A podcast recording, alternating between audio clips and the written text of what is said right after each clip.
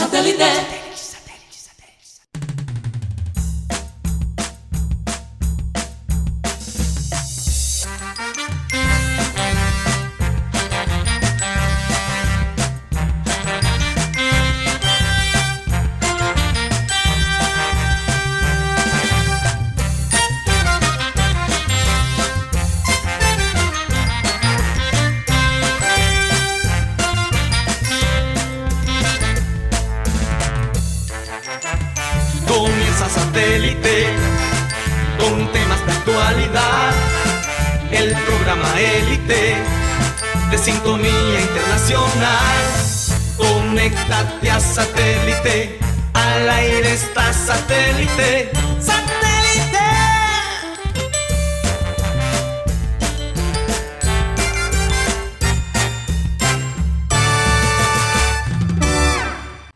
Y señores, bienvenidos a programa Satélite. Muchísimas gracias por estar con nosotros el día de hoy.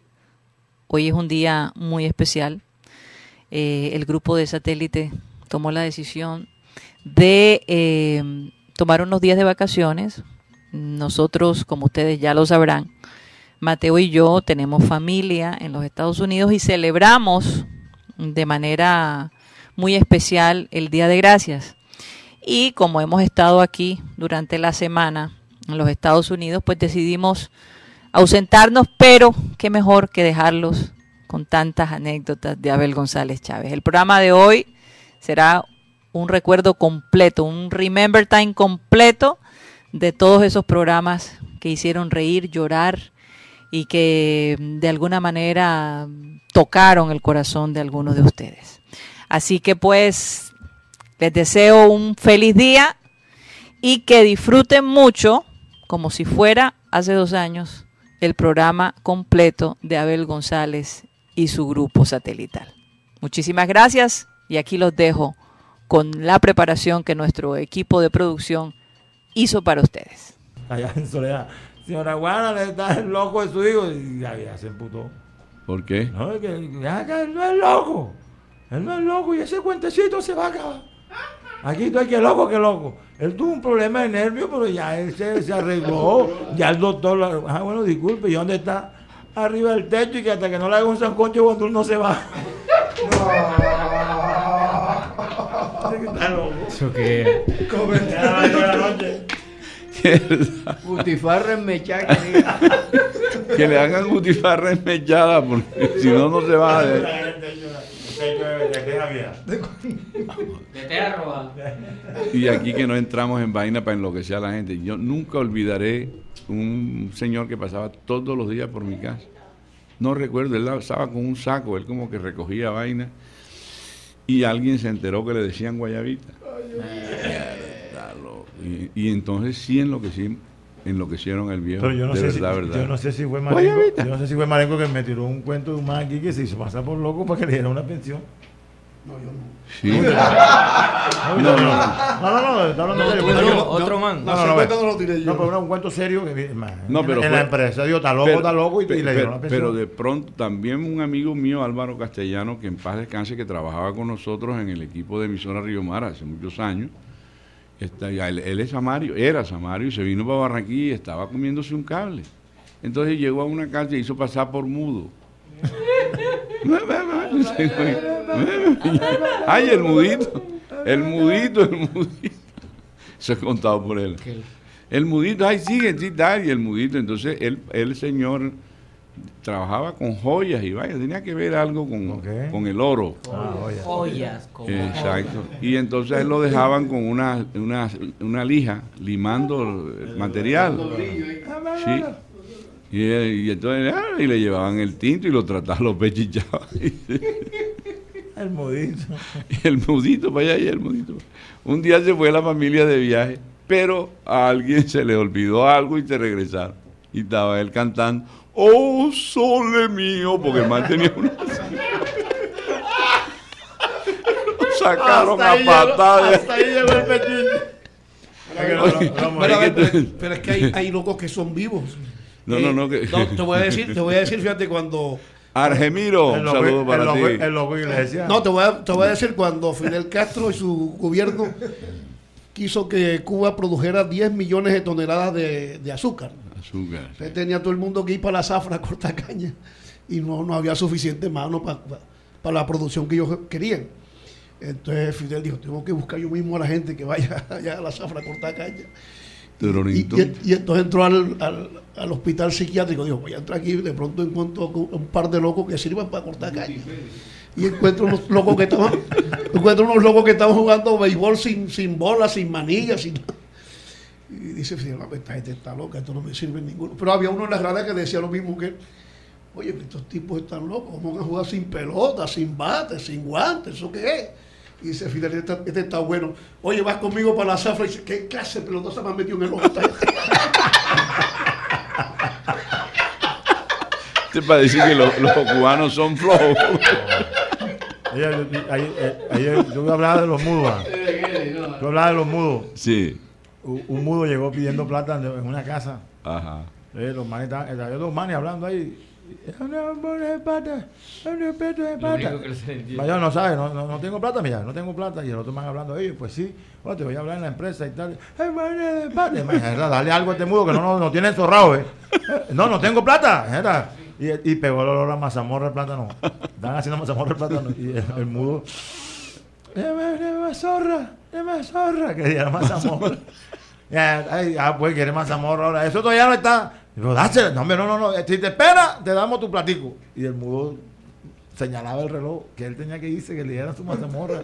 Ah, pues me limona con escopeta. Ahora quiere que le sirvamos antes a él. Oye, no, dale, ey, eso está hirviendo. Dáselo así. En un plato hondito le han dado cuatro cucharonazos de eso. De, pero De mazamorra esa que no cae así. Sí, sí. Eso hirviendo. A ver, black, jablum. Mazamorra de plátano. Jablum. Con leche de coco y vaina y Eh, arroz eh, y todo eso. Cuatro cucharonazos. Mira, a ver, ese plato. Ajá. La mazamorra tenía una nata, ni humo botaba de lo caliente que estaba, una nata que vibraba sola, eso estaba hirviendo. Eso parecía un pavimento de esos. ¡Coge! Y le han mudo, El, plato y se empina el mudo el plato. Y, Aparte, y se pegaba en la espalda. ¡Una cuchara! ¡No! Se quemó, se quemó el caliño.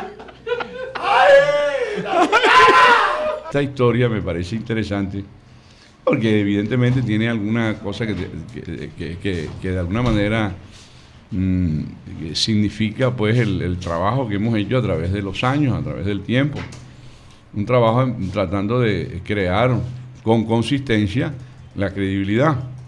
Resulta que un día estaba yo en San Andresito y de pronto veo que un tipo está, le pide una botella de whisky al señor que estaba ahí, que era amigo mío, era amigo mío, ya después me falció. Bueno, entonces estaba ahí y llegó un man y le dijo, tírame una botella de whisky y tal, y dice, y el man le dice, mira, esta botella de whisky vale 48 mil barras, o algo así, entre 40 y 45, costaba la botella. Pero te voy a invitar a que te lleves este whisky, vale 11 mil. No jodas, dije yo, será orín, porque coño, a 11 mil. Bueno, pero el tipo pagó sus 11 mil barras y el man se llevó su botella de whisky. No, el tipo no conocía ese whisky, se lo, lo estaba, y, ah, lo están vendiendo barato para que la gente lo pruebe. Otro día fui y vi ya unos man, dame una, dame una botella ahí de, whisky. Glenn Simon. ¿Qué dice? Y dije yo, a vaina. Bueno, yo me olfateé la vaina. Y un día se me presenta un joven aquí. Y me dice, hombre, yo me llamo fulano de tal, que vengo aquí para ver si usted puede pasar una propaganda que tenemos nosotros. Se trata de un whisky. Yo estaba siempre, soy escamoso para meter vainas de porque siempre, de, de alguna manera, es estimular un aspecto de la vida en donde la gente se hace daño. Pero bueno, cada quien que ya consciente, uno cuando va a comprar la botella de whisky ya sabe a qué va. Y entonces le digo, ¿y cómo se llama tu whisky? Glenn Simon. Se me prendió el bombillo. Dije, mierda, este es el Glenn Simon". Oye, yo vi que vendieron una botella en 11 mil, más barato que el ron Medellín. Eche, whisky es cuadra. Me dije para dentro de mí. Y dije, bueno, bueno, la propaganda vale X plata y tal. Hombre, pero me parece muy alta y tal. Este no es un producto fácil. ¿ah? Este- aquí sacar el ron Medellín y sacar los whiskies tradicionales no es fácil. Total, tipo se convenció y me tiró la plata. Que incluía unas cajitas de whisky. Yo dije, para repartir ahora en Navidades a mis amigos. Me tocaron como cinco o seis botellas de eso. Exacto. ¡El bravo! Y empecé yo con mi campaña. Pónganme la musiquita para que vean ustedes lo que es la vida, lo que es estar atento a, a la tendencia, como yo digo. Pongan la musiquita un momentito. Tirirín, tin, tin, tin.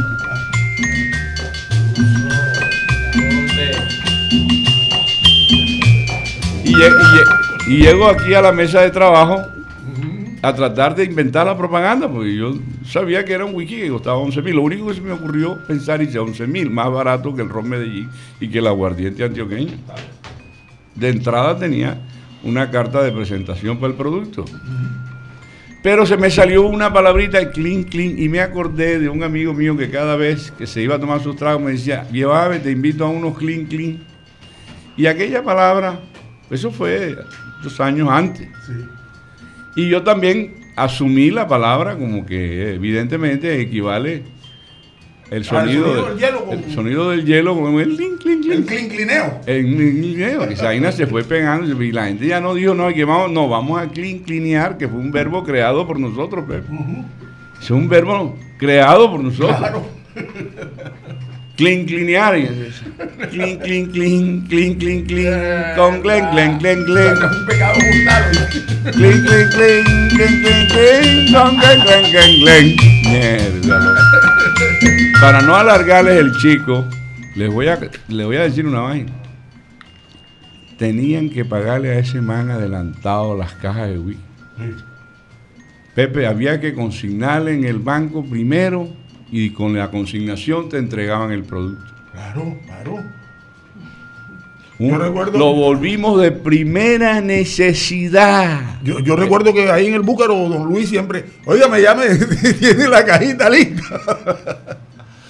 Eso para mí, eh, es decir, no me siento orgulloso porque de todas maneras gente que bebió ese whisky y después empezaba a decir la gente, ay, ¿qué hicimos? ¿Qué hicimos? Porque parece que de la el wiki es Borraba el cassette. Como que Borraba el el cassette. Y muchas mujeres, pues parece que Muchos niños se llaman Glenn hoy en día. Sí, muchos niños terminaron llamándose Glenn, Glenn, Glenn, Glenn, Glenn, Glenn, Glenn, con clean, clean, clean, clean. Yo no sé qué se hizo de esa vaina, yo con el tiempo, yo creo que el, el dueño de eso, un señor, no me acuerdo el apellido, no sé, lo, lo perdí de vista, Pavia. de pronto, no sé si la gente al final, pues, eh, que algo hicieron los- los- la competencia de esa vaina, porque un día cualquiera ya dejó de sonar. Bueno, Yo- no lo he acabó la visto. propaganda y yo no volví a hablar más de clean, clean, clean. Es que más, yo no, yo no lo he visto exhibido por ningún lado. No, sí, no, no, ese whisky se fue del mercado. Se fue del mercado. Ese whisky se fue del mercado. Yo creo que se agotó la existencia de esa vaina, Pepe, y ya no pudieron hacer más. Más verde no lo podían hacer. Pues ya tenían que meter puro ron blanco. Pues sí. Sí, para poder conseguir un competidor de un whisky que vale 11 mil pesos tendrías que venderlo a 9. Mierda, y eso es mea, perdón, orín. ya eso, ya tú, no, vas- tú, tú ves la vaina amarillita, pero ya eso no es whisky. No, no, no, oye, un whisky a 9 mil pesos. Pero a 11 mil pesos este fue un batazo publicitario de ron, ron, uno de los clásicos de la publicidad. Porque no es fácil meter un ron. Tú coges aquí, intentas meter una marca nueva en ron y es difícil. Son años y tienes que inventarle, tienes que calumniar al otro, decir que va al palo, que no se vaya, que no entra, que no va. Tienes que calumniar al Sí, sí. competidor para poder meterte en la vaina. Lo, estoy, lo traje a colación porque primero, eh, esa fue una publicidad que pegó, se instituyó el clean cleaneo Sí, sí. y nos vamos de clean clean y todavía hay gente que... No, muchísima gente, mucha gente. Todavía hay gente que dice, loco, vámonos de clean clean. Que ese fervor por ti, Edgar Perea, un fervor, y yo no diría que enfermizo, pero sí por lo menos desbordante. Es decir, ¿cuán- ¿dónde crees tú que, que está esa, esa corriente, esa electricidad tuya con el público? La corriente me la gané yo en el micrófono. Pero Por- hay algo, tiene que haber algo de adentro que, que por eso- eso. Ajá. Porque yo desde que comencé a hablar de fútbol, fui haciendo que el público se enamorara de su equipo, el Junior. Es- Entonces fue el Junior como una bandera, porque teníamos que tener algo que querer, algo en materia deportiva que respaldar. Ajá, Aquí no, aquí no se respaldaba nada y aquí no importaba quién ganara o quién perdiera. Pero nos fuimos metiendo por eso. Junior, Junior para acá, Junior para allá, Junior, hasta que le inventé al Junior tu papá, de que hablamos ayer. Pero el público se fue metiendo en el estadio Municipal Rogelio Martínez, Ujú. que era un estadio supremamente pequeño para el público, pero que toda la transmisión caía al centro del campo. Se sentía la. Y el, el equipo sentía que el público, entonces yo empujaba al público para que el público empujara al equipo. Es bueno, es bueno eh, decirlo porque la gente no ha entendido. Yo, sé que no ha entendido Sí. la cosa. Ah, estábamos nosotros en Todelar. Ajá. ¿no? y al lado de Todelar vivía una chica. meten en un lío al lado de- Ah, bueno, no, no se sabe la Vivía una chica muy bonita. Linda, sí. Linda, vivía y, y dejaba la ventanita abierta. Ella no sabía que el Chaco Señor y todo el personal de todo el ar nos montábamos en un palo y de- en un árbol y del árbol nos pateábamos el show de ella cambiando situaciones. esa niña quedaba desnudita y nosotros ahí arriba. Un día se partió una, la rama. No, porque era un compañero nuestro, Gandío, él quería, él quería acercarse y se cogió de la teja y se cayó. Se cayó. Y, y No, salió el pero- viejo con una, una, una Pero escopeta. eso ya fue casi, casi al final, pero gozábamos con esa niña cuando se desvestía todo, ese era el show, la pantalla todo el Que, tiempo. que- que éramos felices e indocumentados, porque no, hoy en día ya, ya eso, ya eso no se usa. Entonces ya, yo terminaba de mi programa y me iba. Y después llegaba la chica como a las 3, 4 de la tarde, llegaba de su trabajo y entonces comenzaba el chaco. Edgar, pista libre. ¿Cómo te? Listo el show. Joder, ¿Sabes quién fue el que se cayó de la rama del palo de mango? Pedro Vizcaíno. Pedro Vizcaíno. Claro, por, por eso se acabó el show ese, porque el viejo se dio cuenta. Sí, la, Y yo los había advertido, ¿ah? la chica se dio cuenta. Pero yo cuando se hacía de cura, ¿tú te acuerdas que el cura era yo? Allá en la voz de la patria, dos mellitos, la mamá de los dos mellitos hacía los dos teteros, ponía una tapa rosada y una tapa verde, para identificarlo. Este es el de Ramirito y este es el de tal. Chaco se tomaba en Guayabao los teteros del- de la, la, la- para la venta rosada. Y el de la etapa azul veía gordo y el otro flaquito. Y la mamá decía, bueno, pero ¿y este? Pero si yo les doy el mismo tetero. Lo ligaba con agua. Cha- Chaco se tomaba la mitad y le ligaba con agua al pobre mello. Hasta que la mamá le echó sal de Glover al tetero. Duró tres días Listo. Chorrillano Palacio. ¿sabe? que más sufrió con Edgar Perea fue Saporiti. Yo me iba con, yo iba con, con Saporiti en el avión y me iba, no me hablaba sino de Perea. Qué vaina tan- Es decir, él no podía, Edgar, concebir que un periodista le dijera lo que tú le decías. Sí. Pero se lo decía con sabrosura, él no entendía eso. O tú se lo decías con, con- como con ganas de joderlo. Saporiti fue algo realmente sorprendente porque yo estaba eh, transmitiendo una pelea en México y cuando vine de México me cuentan de que el tipo desde que llegó aquí a Barranquilla era dándome duro porque el señor ese que habla aquí que no sabe nada. Che, mira, yo lo voy a acabar, lo voy a terminar, a eso vengo a acabar. Le digo, bueno, ¿y este tipo qué? Yo, yo qué le he hecho a este man. Y el man dándome todos los días, ah, ¿quieres pelea? Bueno, vamos a pelear. El niño que es llorón y lo pellizca. No, no, a los tres meses se fue. No, él sufrió bastante con tus comentarios, porque es que Edgar, desde luego, Edgar era fiel a su eslogan y sigue siendo fiel el pam, pam, vino, vino. Es decir, las cosas sencillas, ¿no? Sencillitas, pero dichas. Efectivas. efectivas, sí, para que todo el mundo las entienda, no cabe la menor correcto. duda. Bueno, señores y señores, ¿a quiénes quieren ustedes? ¿A la Villa o a los melódicos? Porque Aníbal Velázquez, que era la moda, me había fallado. No vino y ya me, me llaman, cuando- un- eh, ¿qué? A cuatro horas del programa. No, que no puedo ir a ver, discúlpame, pero te salió un compromiso. Le salió un bollo que se levantó y tal. En esa época, tú sabes. el- sí, sí, sí. y me dejó a mí, ¿yo qué hago ahora? Entonces, Morgan, mierda, Mor- Morgan, que no es mal músico. Lo que pasa es que Morgan no tenía la fama de, eh, de Aníbal Velázquez. Y se estaba disfrazado de- del maíz. Tenía un gorro blanco. Y entonces yo para agitar a la gente dije, ¿qué quieren ustedes, los melódicos o la Villo? Los melódicos, la Villo, los melódicos. Cuando ya los vi cansados y dije, ahora sí les voy a anunciar yo. Señoras y señores, yo creo que los melódicos y los en cualquier momento pueden venir. Por hoy le voy a presentar a Morgan, no dije sino Morgan cuando ya la piedra había caído y le cayó al pobre Morgan. Como estaba vestido de blanco, yo vi el hilillo de sangre. Eh, no digas eso. Yo dije, este es mi último mundial. ya estaba la gente, la- el público beligerante, imagínate en pleno parque. Yo era muy atrevido al manejar, imagínate, una vaina al aire libre. Y dame el lujo de tener que eh, eh, abandonar a... Pero antes era así, los templetes esos que se montaban. Pero cuando ya yo vi que la piedra empezó a caer, dije, esto se va a poner difícil. Esto ya lo veo venir.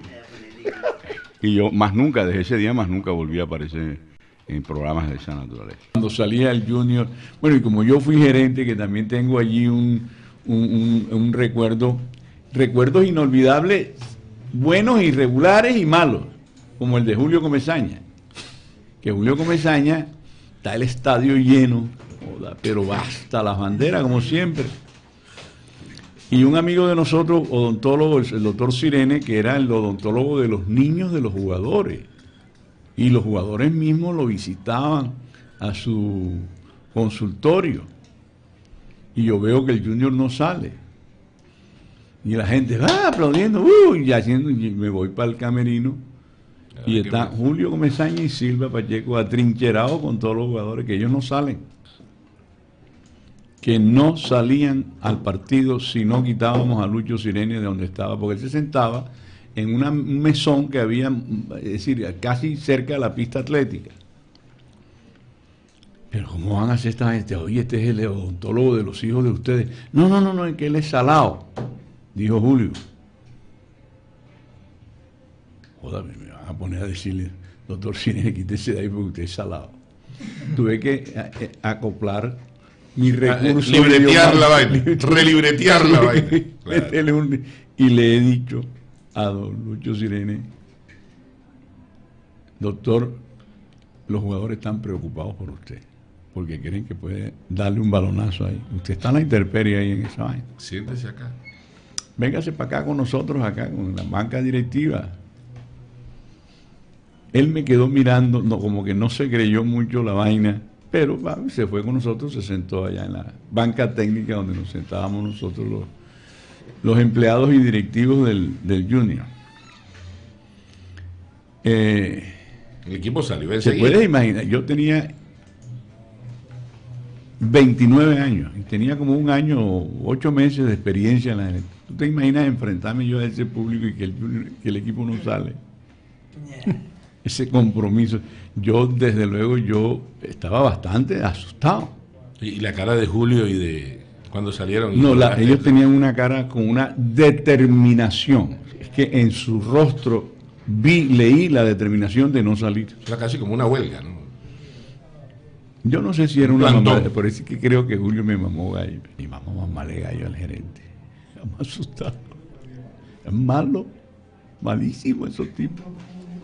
Por eso es que no se me olvidan las vainas de Silva Pacheco, que él cuando metía un gol perdedor iba, a iba allá, allá, iba allá a la gerencia a pedirme prestar y que iba a comprar un camión. Dos, trece minutos. Le digo, ¿no? pero ¿por qué me...? ¿Y no viste el gol? Julio, ¿cómo es? Silva. Silva, gol perdedor. Yo creo que fue la primera vez en mi vida que hablé del gol perdedor. Par de uruguayos malos eso. Yo personalmente que pertenezco, que más o menos em- estoy dentro de la tercera generación, que viví la generación del Romelio, que me tocó, por ejemplo, casi me meten, me quitan la licencia porque un día se me ocurrió decir, uno de esos llenos, que había que llegar a las 10 de la mañana al Romelio Martínez para ver los partidos del Junior, y la incomodidad jodida porque teníamos que ver el partido de canto, es decir, no- éramos tantos los, los De ladito. de ladito así, de canto. Y un día para esa época se me ocurrió decir en la transmisión, porque yo lo transmitía con Edgar Perea, pues que tenía la audiencia total en el estadio. Y, y era tanta la incomodidad de la gente en esa época por la, la- la- la sobredosis de público en busca de ver los- el show de los, del junior de esa época, se me ocurrió decir que íbamos a pedirle a Edgardo Pereira, que en, esos, en esa época Edgardo Pereira era de moda, porque él tenía una venta de ropa aquí en, ahí en la En calle, el 72. No, ahí mismo, ahí mismo frente al estadio. y ahí frente al en el estadio y en, 72. allá en el centro, Y en el donde él centro, arrancó. Sí. dije yo, está, este, estamos tan incómodos y la gente está tan molesta porque que vamos a tener que exigirle a Edgardo Pereira que saque un blue jean con su respectivo chocorito, porque es que nadie, nadie, se- nadie, nadie podía ir al baño. Y esa vaina la estaban oyendo, no sé, un grupo de damas rosadas acá y me han demandado ante el ministerio por plebe. si te oyen ahora te excomulgan. Se estaba demorando. No, Te faltaba ese apunte. No, tan sutil que soy yo, oye, ¿qué qué te pasa? Tan ingenuo. Tan ingenuo. Chocorito, eso, Que- eso no yo- decía no, no, nada. yo, visio- yo, yo me imaginé un, un pote de avena de esos partido por la mitad, puesto así Ah, de al avena, frente. de lata. Sí, de lata. Se No había ninguna posibilidad de ir al baño. No había ninguna posibilidad de moverse de ahí. Primero, y había otro, otro, otra vaina. Es decir, para pasar de esa tribuna, de la tribuna techada, hacia la tribuna de los Césares, como le llamábamos a la tribuna de los, de los, de los dirigentes y de los amonados, de los socios del Junior, y nosotros que quedábamos también ahí debajo. Teníamos las cabinas de radio. Entonces había un pasadizo por ahí. Cuando pasaba una muchacha por ahí, carajo, esa muchacha llegaba sudando del otro lado, porque la pellizcaban, y esa era una, esa era la avenida del pellizco, le llamaban. Todo por Esa la, no la escucharon las damas rosadas. la avenida del Pellizco. era que te decían el alacrán blanco. Ah, ese era cuando bolseaba. Ah, Cuando bolseaba. Este tiene que conocer lo que pasa es que él no cree. Cuando peleaba con Kid Bururu. Marenco era muy incrédulo. Yo una vez llegué a Cartagena y estaba Filemón Cañate Bernet, que era apoderado de bolseo y manager de Mario Rosito. eh, Y me dijo, Alacrán, ¿quieres pelear? Porque a mí me decían el Alacrán Blanco. así es. Entonces digo, ajá, ¿y con quién voy a ponerme los guantes? No, con Key Burulú, ese tipo era Salvador en Marbella, Salvador de vida en Marbella. A salvavidas. Salvavidas. Ajá. Paraba en el bar de Marbella. Ese hombre medía como 1,98. ¿Cómo será que la esposa tenía que peinarlo? Porque el bíceps no lo dejaba peinarse. La esposa tenía que peinarlo y darle la sopa. Entonces yo le dije, ay, ¿tú quieres que ese negro me mate? Y dice, no, Ya, yo- tú eres buen pasador de golpes y tiras ahí, le estás pasando golpes en el cuarto round, media te roce, te tira. Y yo en el cuarto round me tiró un recto derecha en el primer round. Y yo hice así, ¿ves? Y nada más con la fuerza de brilla me dejó sordo mes y medio por aquí, ¿ves? para más, con, con el Nada visaje. más con la fuerza de la brisa sin pegarme. Ah, Y en el cuarto round yo, porque él pegaba duro, pero era, era bruto para boxear. En el cuarto round yo le tiré uno hacia arriba y él hizo así, me dejó el estómago libre y le meto dos rounds. Dos ganchos cruzados aquí, pues. sí. Oye, empieza ese negro a vomitar arroz con coco, así fue la pila arroz con coco. pues. Ustedes tienen, ustedes tienen que. Una pila le sacó. tuvieron que traer dos bomberos y unos perros. Vamos a comentar una historia corta. Hace un tiempo se me dio a mí por meterme a la política. Y entonces dije, bueno, por lo pronto voy a ser precandidato. Y, lo, y me entrevistaron en varias emisoras. No, Abel González, periodista, quiere ser alcalde de Barranquilla. Y evidentemente dije, sí, hombre, ¿y cómo, cómo vas a gobernar? Y dije, bueno, yo, yo buscaré los medios de... Me voy a asesorar de gente que sepa de la jurisprudencia que se necesita para darle soporte a la gestión gubernamental, etcétera. Pepe Sánchez, secretario del Interior. Imagínate tú. Y fui a la primera, claro, antes de llegar a la primera re- reunión ya me habían amenazado de muerte. Yo tenía en esa época cuatro, tres hijas. Y ya había recibido varias llamadas. Bueno, de todas maneras decidí hacer la primera reunión en un barrio de Barranquilla. Y me atendieron muy bien, inclusive me brindaron cerveza, yo no tuve que llevar licor ni nada, sino me brindaron una fría ahí, los dueños de la casa, y me senté en un mecedor de eso ahí a esperar que llegara la gente, y empezó a llegar la gente. Voy a llevarte botellita de menticol. Cuando estaba la casa llena más o menos y tal, llegaron como cuatro jóvenes que eran maestras. Entonces yo propuse el tema, vamos a hablar de, de las necesidades comunes del barrio. Y llegaron a decir, "No- nosotros tenemos un problema con el magisterio. A nosotros nos interesa es resolver nuestro problema del... Bueno, pero vamos a hablar primero del interés común. No, no, y se fueron. Como yo insistí en el interés común, Se fue. La amenaza de muerte y ese acto me indicaron que yo no estaba preparado para meterme a la política, ni ahora ni nunca. Ah, no, no, no, tres horas con este cipote calor y el olor a mapurito es un perfume, Pero usted es gorila. como un motezo. Entonces es bueno que ustedes no pueden pasar 36 horas sin, sin asearse. Mi madre, eso queja. No hay, pañe- no hay pañito húmedo que alcance. Pero fíjate que lo- los europeos, los franceses, sobre todo Napoleón, cuando salía de guerra, que se demoraba días y noches. Ahí por Simón fuera. Bolívar.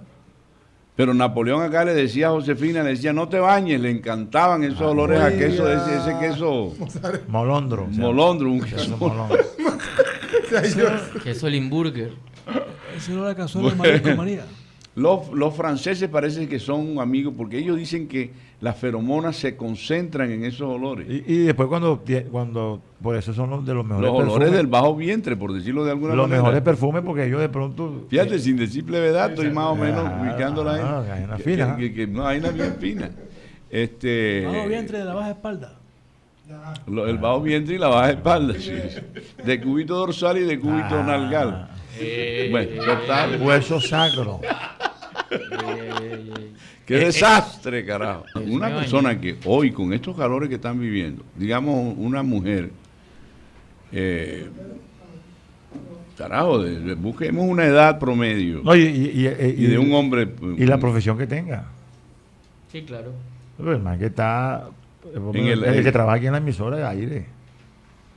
Sí, pero, pero en algún, el momento, banco, en aire. algún momento tú tienes que salir a la calle. un ratito. Pero ¿por qué no lo comparo? Freddy King Coffee. Ah, Freddy King Oh. Coffee, mierda.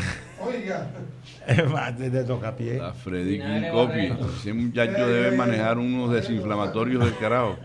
Porque es que la inflamación que produce el exceso de calor, por ejemplo, en esa zona tan sensible Claro, crema número 4. como la zona testicular, ¿cuál podría ser una, una, una, una medicina o un, un tratamiento preventivo eh, para ayudar a las zonas pélvicas, toda esa zona Vapores, de ponen agua tibia, vapores. a- agua tibia. Sí, con bi- bicarbonato, pone el vapor de bicarbonato y viva por un. Ah, pero vas a meter viva por una vaina. En una punchera de agua caliente, eh, eh, Ponchera Ah, de bueno, agua. y, una cucharada. de viva por eso se evapora. Sienten como si tuviera un aire acondicionado en la zona esa. Ah, Como si tuviera atrás un Holz mentolista. Ay, ay. es un- una especie de congelamiento. Y si se pone el- el abanico, vaya, como si estuviera en Bogotá. Comentario técnico. de Viva Lucho por Torres. y, y el menticol, el, aire acondicionado de los pobres. contar algunas historias, hombre, en el deporte nos han ocurrido cosas, no solamente desde el punto de vista de mirar el espectáculo, sino la misma interrelación con mis compañeros. Cuando yo empecé con Marenco en el computador, porque Marenco era, Marenco me ayudó a hacer creíble lo que yo decía en esa época, porque él era testigo de sección. Y aprendí también. Y entonces cuando comenzaron las transmisiones en este emisor Atlántico, con Marcos Pérez y Ventura Díaz, yo me colé. Y Yo también me colé, soy bravo. un día, un día, yo estaba dando unas estadísticas y dice don Marcos Pérez, ¿y quién es él? Bueno, total, don Marcos Claro no. que el don Marco le dijo eso a varias personas hoy. ¿Y él le dijo? Eso, Eh, ¿y en, alguna, él? en alguna oportunidad entró Andy Pérez desde, desde acá y dijo, atención estadio, siga estudios, favor subirle el volumen al micrófono del comercial. Ya lo escuchó don Gilberto Estor, súbale el volumen a su micrófono. Oiga, ¿y quién habló allá en estudios? Ese, él se llama Andy Pérez. ¿Y quién es él? Así me preguntó cuando él me oyó la voz. ¿Y quién es él? No, él es Abel González, pero ¿de dónde salió? Y a Gilberto Estor. Porque él, el material realmente en béisbol no me conocía. Y a Gilberto En la emisora me pasaron una carta en el nombre de Abel. También me colé, soy bravo. Yo Ah, También me colé. Yo me- que dice Marenco que él se coló. Y me pasaron una carta, hombre, retírate de ahí que a Marcos Pérez no le gusta la vaina y tal. Bueno, yo me quedé. Eh, eh, cuando vería Ventura narrar el béisbol, yo aparecía y tal, y tenía más beligerancia. Como a los 20 días de aquel, aquella pregunta de don Marcos, ¿y quién es él? Decía Marcos, ¿y dónde está Abel? Fíjate tú, porque ya empezó a oír las estadísticas de mi computadora y le empezaron a gustar. Y no me lo van a creer ustedes. ¿ah? Cuando yo llegaba a Cartagena, la gente me decía, ese es el del computador. ¿ve?". Mm, eh, eh, fue una, un- una sorpresa eh, en aquella época, ¿no? La gente como...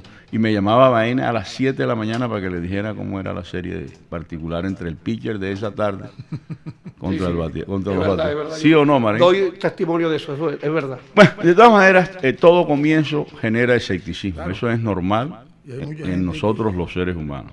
Y después te toca ir por, paulatinamente convenciendo mm, a la gente de las cosas que tú vas proponiendo. Al principio cae mal. Otra historia, pues cuando empezamos con el computador, la gente apagaba el radio. Eche este man y que el computador, para joderlo a él, tal, ¿qué cree que uno es marica? Bueno, total, así textualmente decía.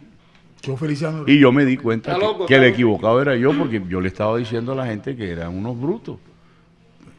¿Por qué? Hombre, hice una encuesta y la gente decía, ¿qué? Y le preguntaban, ¿qué es un computador? Y entonces la gente decía, un computador es una fábrica, es una, una máquina para descifrar los sueños. Un computador es un monstruo. Un computador es un robot. Yo me di cuenta que la gente no sabía que era eso. Y yo hablando de eso, entonces la gente se cabrea. Tenían razón. Que fue cuando yo, entonces, en vez de decir computador, decía, Yeyito me contó. Entonces, humanizamos más el aparato. Entonces ya la gente empezó a, a- a aceptar un poquito más las cosas del computador, pero con el nombre de Yeyito.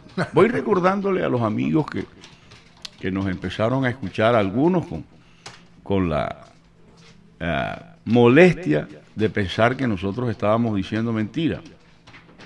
Después vinieron las transmisiones desde el extranjero. Abel cree que uno es bobo y que está en Boston, está ahí en el barrio Boston, escondido en una casa.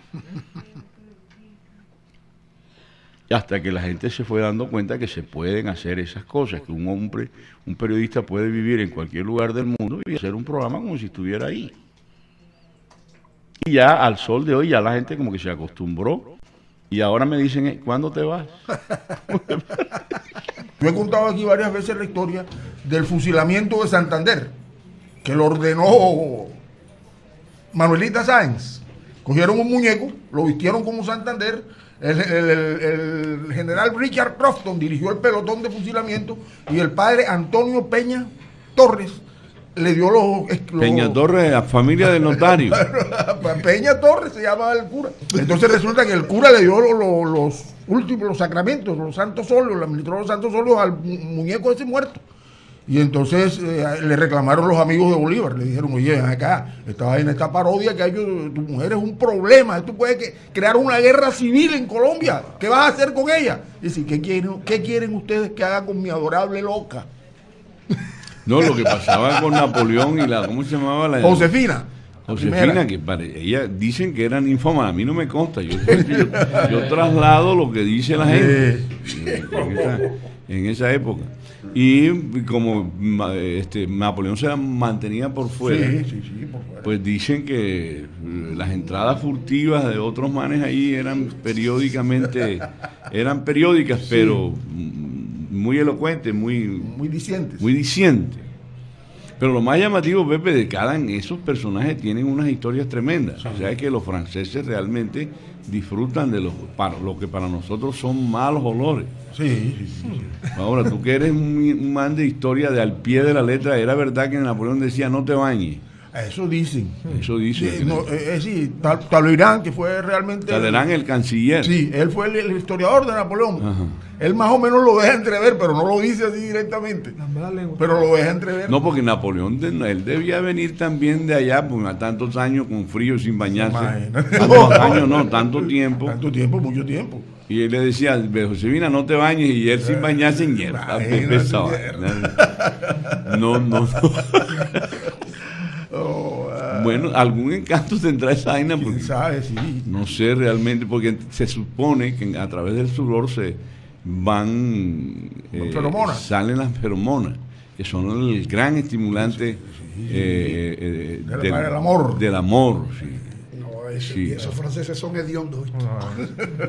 ¿viste? Porque, por ejemplo, uno que tiene pelo en pecho, que siempre por ahí, ahí se generan pequeños, sí, hay, hay eh, este, una fermentación del sudor, Claro. de alguna manera, y a través de los, de los digamos, los vellos del, del pecho de nosotros, por ahí emergen las feromonas, son un, un- un ducto eh, de las feromonas natural. Marenco no, porque es lampiño, eh, ¿cómo se dice? Lampiño. No tiene pelo. Tengo algunos. Aquí, aquí. Oye, ¿y Marenco tendrá feromona. No, si quieres comprobar. Pero-. Marenco- Una lanita ahí, como dice usted. Don Marenco, Marenco dice que él ya es un hombre muy serio, que él no, no tiene veleidad. No, no se va a poner a lucubrar sobre esas vainas. ¿Qué Carajo, que feromona. Marenco, Como, como le, me le dirían a mi muerte el negro de Junior, tú no tienes menisco y vas a tener feromona. Bueno, sigamos adelante. Ay, No digo nada. No, no, no, no, te- Marenco, estoy hablando de mi muerte. Yo, yo lo sé. le dijeron viejo inofensivo. Señoras y señores, como en el programa satélite. ¿ah? Cuando hubo la pelea de, de Mohamed Ali con Ken Norton, el maestro Chelo de Castro escribió que la pelea la había ganado Norton y que los jueces le favorecieron a Ali. Y entonces, Ajá. en el pelea al día siguiente decía, este señor que cree que el boxeo es que le saquen el ojo al otro. Mohamed Ali es inteligencia, caballero. Ali le dio una lección de boxeo a Norton y tal. Entonces llega el maestro Chelo al día siguiente. Ayer el Papa Negro dijo que había ganado. y venía entonces para este viejo chocho, ¿cómo va a venir con el cuento de que Ali ganó, que perdió a Lina? Y dice, Chelo de Castro, ayer el Papa Negro me dijo viejo choncho, viejo chocho, viejo chocho, préstame una parienta tuya para demostrarte lo contrario. Hola, qué polémica esa del carajo. No, no, que sí. Polémica. Eso no se ve ni en la BBC de Londres. este muchacho. una vaina del carajo. Mejor que una parrillada solar. El piedra libre. Mierda, yo no sé, nunca he usado eso. Y el Sanilí. San Elige antes cuando estaba pelado, no sé para qué era esa vaina, yo no me acuerdo. Lo que hizo fue, usted fue caraña. Caraña, sí. Aquí, había antes unos remedios muy bien gruesos. Caraña, curarina. Eh, curarina que era para la picada de mosquito y vainas de esas. avispa. Para picadas de avispa, sí. También se echaba uno, le decían, échate orín. Mierda. Échate orín. Verde la de- medusa. Ah, exacto, sí. Eh, caraña, cora- curarina, Un motocine. no motocicleta. Tú sabes que en el maletín de Beto Estrada todavía hay eso. No, che, el otro día lo él vi, sacó- Oye, empezó a sacar un poco de vaina así. Sacó de Dal de, de edad. un motocine. No, motocine y de Cataplasma, cataplasma de caraña. Cataplasma de caraña, curarina para curar. Bueno, señoras y señores, bienvenidos. A nombre de Supertiendas y Droguerías Olímpicas, más cerca, más barato. Beto tiene unas unas vainas artesanales ahí de la antigüedad, ¿verdad? es que la cumbre de Beto fue cuando en el reinado de belleza Ah, un sí. magnate invitó a, la gente de El Sonora. señor Ardila Lule, que era el jefe de ellos. De Álvaro Ariza. Eh, Álvaro Ariza y Beto, y le, y le dijeron a Beto, Beto, a la una, una en punto sale el yate. Una. A la una y Beto no aparecía. Una y cinco, nada. Una y diez, nada. Y el hombre del yate dijo, ya nos tenemos que ir. Bueno, vamos a esperar al muchacho, que él debe estar por ahí ocupado. Ahorita viene. Imagínate. Una y media y no llegó Beto. Dijeron, no, ya no podemos esperar más. Y arrancó el yate. Cuando el yate iba a 200 metros, apareció Beto corriendo. ¡Ay, ay, me dejaron! Oh, Beto, ya no podemos hacer nada. ¿Y qué pasó? ¿Por qué te demoraste? Hombre, que estaba comiéndome una corrientica aquí a la vuelta. y en el, yate, en el yate había caviar, langostino.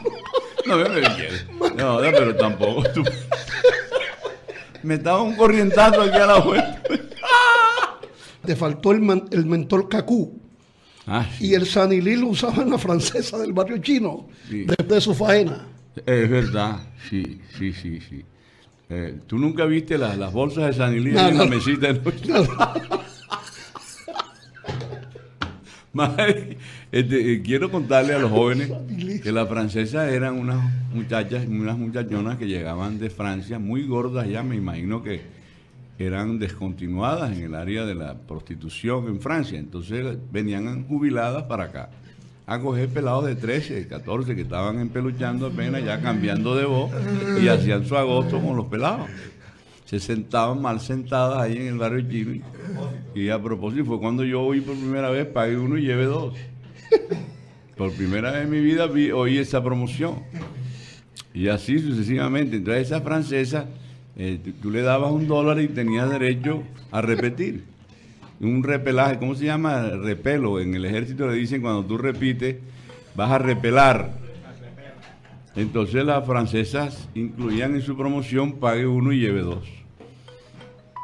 Y los pelados, nosotros pelados de 13 años en esa época, teníamos que ahorrar para poder coronar. Hay que decirlo así, con, no- con- con cierta simpleza, pero, pero tampoco sin Cuando uno- agredir al oyente. Cuando ¿ah? uno toma guarapo y pide un poquito más, dice repechaje. Un repechaje ahí, sí. Entonces, a él las francesas no decían repechaje en esa época. Parecían unas gordas. Yo no sé, realmente. Cuando uno tiene 13 años, le, le tira hasta la pata de la cama. Es una vaina increíble. Mofle carro. ¿Ah? Hasta un mofle de carro, don Hasta un Abel. mofle. Qué barbaridad. Yo tengo una anécdota con una hija mía en Miami. Yo la invité a cenar con el esposo y los niños. Pero con un yerno mío nos pusimos, encontramos una tiendecita cubana ahí en, en el downtown, una, una, un chucito cubano más bacano que el carajo. Donde Manolo. No, no es donde Manolo. Entonces me quedé ahí, oye, qué sabroso cuando llega mi hija, que, nos- que tenía que pasar por ahí para llegar al restaurante donde yo presuntamente la había invitado, que nos vio sentado ahí, ella puso una cara. y No me hay, queda no no- mirando, no- no hay tanto amor. y me queda mirando y dice, aquí es donde tú me invitaste. No, mira, no, no, te estábamos aquí haciendo una rata. A ver si aceptaba. Con esa Tú tiraste el penalti por si aceptaba. No, no, y te digo una gente, esos cubanos tienen su gracia. Claro, ese que- ese que camisa Joda, la madre, si lo que estábamos comiendo ahí en el chucito estuvo mejor que en el restaurante allá. Y cuando vas a pagar se siente mejor La- acá. El Teatro Rex tiene su historia para jóvenes y veteranos. Bueno, los jóvenes no tanto, porque el Teatro Rex está cerrado hace años. Sí, ahora ya, ya es un centro comercial. Pepe, ¿tú te acuerdas que había peleas? No, no, acaban Colombia. de abrir, acaban de abrir un restaurante, un amigo mío, José Nieto, que es historiador. En el Rex. Él En el Rex. creo que él es hijo de, él es hijo de Pepe Nieto, el que Y- hijo- del, del claro, profesional. Claro, el que dice. Pepe, el que dice Pepe es el, el que era Cine Colombia. No, no, no, te estoy hablando Que del Aladino. en la carrera 45. Pepe. 45, que en la última época daban únicamente películas porno. Es decir, que el pene volador. y unas colas del carajo, porque había la, la gente que pasaba en el bus le gritaba a los que estaban viendo, vayan, vamos, vayan, enfermos. Y tal. Tu madre. Yo vi ahí vi un cartel. Entonces yo, yo oía ahí, envidia, le decían los manes que estaban viendo. Ahí- ahí había un cartel, estaban anunciando una película, 20 centímetros de placer. Sí, 20 centímetros de placer y aquella que la vagina glotona. ¿no? Oye, Entonces la bajaban pero aquí le del inventaron pene un volador cuento. y esa vaina. Aquí le inventaron un cuento a un amigo nuestro Ajá. que se metía ahí en el, en el Rex y era mentira. Él tenía su oficina ahí en, la- en esa misma calle y guardaba el carro ahí cerca. Entonces todo el mundo creía que él salía del Rex. ¿Sabes quién es ese amigo? No me digas, Pepe, deja la vaina, déjale algo a la imaginación para que vaya usted, usted me permite, le cuento, eh, eh, nosotros estuvimos ahí vigilando y controlando pues la seguridad de la gente que estaba recuperando la edificación Mm. y lo más complicado en la restauración fue quitar un cucayo que había en el piso. No sabemos de qué procedencia. Pero, pero sí. Oye, pero, No, no, no, pero, no. pero fue simpática y, y- y, eh, la, la nota que vi ahí en el Heraldo sobre la recuperación de ese sitio Sí, sí, para, sí. para algo Emblemático. cultural. Sí. Y la explicación que él da ahí sobre la historia de ese, de ese monumento. Mire, yo lo voy a hacer un poco grosero, tal vez. Grosero desde el punto de vista de- de- del manejo. Pero hubo más de una defloración allí eh, en, en- en la silla. Porque encontraban señales en la silla, señales de defloración. Mira, este ese teatro fue, fue, crimen. eso, ah, la escena del crimen. Ese teatro tuvo una incidencia pornográfica del carajo, no nos digamos mentiras. Pepe, y antes, ahora por ejemplo, tú sabes que antes los pelados eran pajizos porque pues, no había Todavía, este, todavía. Porque, pero ahora los pelados ya pues, se llenan de razones. Las muchachas hoy son un poquito más abiertas, más, más, eh, más eh, no, y- complacientes. y, que, pero- y que mire que uno puede cargar con esto en- a cualquier Pero lugar. que- que pero en los años que fue- ¿Sabes lo que dice el, ¿ah? el doctor Marrugo, Pacho Marrugo? ¿Qué dice Pacho? Está buena la carne que venden ahí, pero que la acompañe con astilla de yuca. A ver, yo, Total, eh, ah. eh, ese teatro yo estudié, tuvo. yo estudié en el Codeva con un compañero que fue, fue portero en el Rex. Fue portero Fue del portero, Rey. entonces gratis. Buen equipo. y había entrada gratis. Entonces, como nadie iba, decía, ay, ¿cuándo van a llevar el miembro a cine? ¿No te parece? No, pero, pero ese No, teatro no, no, tuvo ese una teatro historia, es súper histórico. Sí, pero tuvo una historia también simpática, buena. Ese, ese eh, teatro sirvió de sede, de escenario a muchas sesiones solemnes de colegios de la ciudad. Pero antes de entrar a la era Antes de pornográfica. entrar a la era Es que, pornográfica, es que- desde es que luego. la era esa de cine rojo fue de los 70 para acá, pero Sí, antes, sí, antes- era otro tipo de, de Yo recuerdo haber asistido a muchas sesiones solemnes. Señores, eh, En de ambas man- épocas. De todas maneras, hay historias que tienen finales felices y hay historias que tienen finales eh, dramáticos. Porque aquí, había, había- en Barranquilla tenían fama los equipos de sonido de dos teatros. El del Metro, que se decía que era el mejor, y el del Rex. Eran fantásticos los equipos de sonido. ¿Por qué, Pepe? No, la- la- el sonido de- de- de- del teatro era excelente. La película no, no se iba, no se En todo caso, cantaba. cuando tú decías que ibas para el resto, te quedaban mirando así como. Pero en los mierda. 70, en los 60, En ¿no? los 70. 70, sí. 80 y... A ver, Pepe, tú en los 70, en el año 70 concreto, ¿tenías cuántos años? En el año 70 tenía 23 años. No, pero ya tú estabas de ya, ya. Sí, ya yo- habías tenido ya Ya experiencia. había tenido. ya experiencia casado- legal. Ya yo me había casado dos veces. A los 23, Pepe. Claro. ¿Y Marenco cuántos años tenía para ver dónde lo 70. ubicaba? 10 añitos, Ya No, ese marico. venido para. 10 añitos. Yo tenía en el año 70, 45, a ver, tenía 25, no, ya estaba casado. Sí. No, ya después de casado daba pena coger cola ahí en el mierda, imagínate tú, ¿qué tal esa? ¿Qué tal esa? Pero, ¿Qué, Teo, A ¿cuántos años tenías tú en la época del Rex, Teo? Yo no había nacido. Aquí, aquí todavía están investigando en la organización porque un computador que teníamos aquí se llenó de virus. Y entonces comenzó la investigación. Hombre, no joda, ese computador siempre está lleno de virus. Y andábamos buscando, "Oye, pero ¿por qué ese, si ese computador tiene código de seguridad y tal? Uno, pues tú puedes entrar al historial de los computadores y ahí están todas las páginas que las personas que ha estado ahí visitan. Claro. Y entonces llegó el investigador y fue al historial. Había como 80 páginas pornográficas. Te puedes imaginar, Pepe, el salto del gato, el salto del chivo, el, el cuarteto rufino. ¿Cómo, que dice? A ve- ver, tanto. sí, el gato volador. De todas esas páginas que Ese poco animalito. no se supo, ah, es la hora que no se sabe quién mira esas páginas pornográficas. Se sospecha, y eso lo está investigando Cadillo, que lo puede tirar en cualquier momento. ¿ah? Bueno. Yo me quedo callado porque sé que esas páginas tienen su dueño. Con razón, enseguida el, el ingeniero dijo, con razón, todas esas páginas pornográficas están cargadas de virus. Claro. Cuando tú veas que un computador está cargado de virus, júralo que hay pornografía a bordo. Sí, señor. No, no, no, no. No se meta Oiga, con Guti. el software no está trabajando como, como debería. Este, ¿Se puede saber qué hay dentro de ese maletín, Lucho Torres?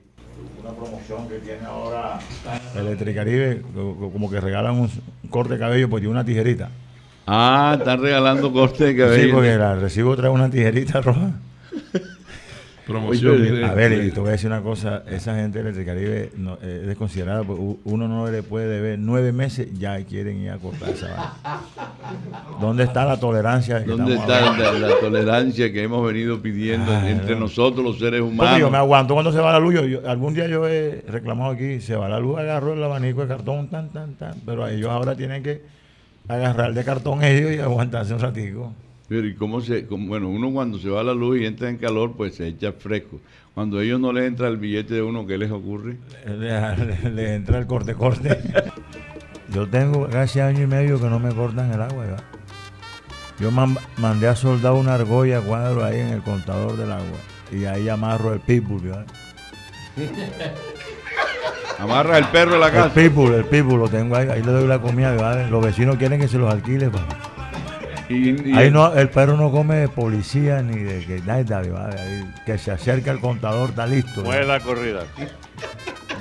Pero lo que dice Dios es tan contundente que en menos de un minuto hace lo que hemos hablado nosotros toda la vida. Bueno, dice así. Cristo me da fuerzas para enfrentarme a toda clase de situación. Fíjate tú, esa promesa interesante. Ahora, ¿dónde está la fuerza de Cristo? Sí, Cristo tiene una fuerza gigantesca que se llama la fuerza del amor. Nosotros todavía no hemos interpretado realmente en su esencia qué quiere decir el amor. No, ni siquiera sospechamos. Porque de lo contrario el mundo sería distinto. Es decir, una, hacer una propaganda que dice para que tu vecino muerda, para, la para despertar la envidia de tu vecino. Por favor. Esa es, es, es- es una, una, una maldad. ¿Será que ya la cambiaron? No, y aquella que dice, envidia, es mejor provocarla que sentirla. es decir, que de todas maneras el ser humano juega a que sientan envidia de él. Eso es peligroso. A partir de este momento, créanlo, se nos acabó el time. Satellite.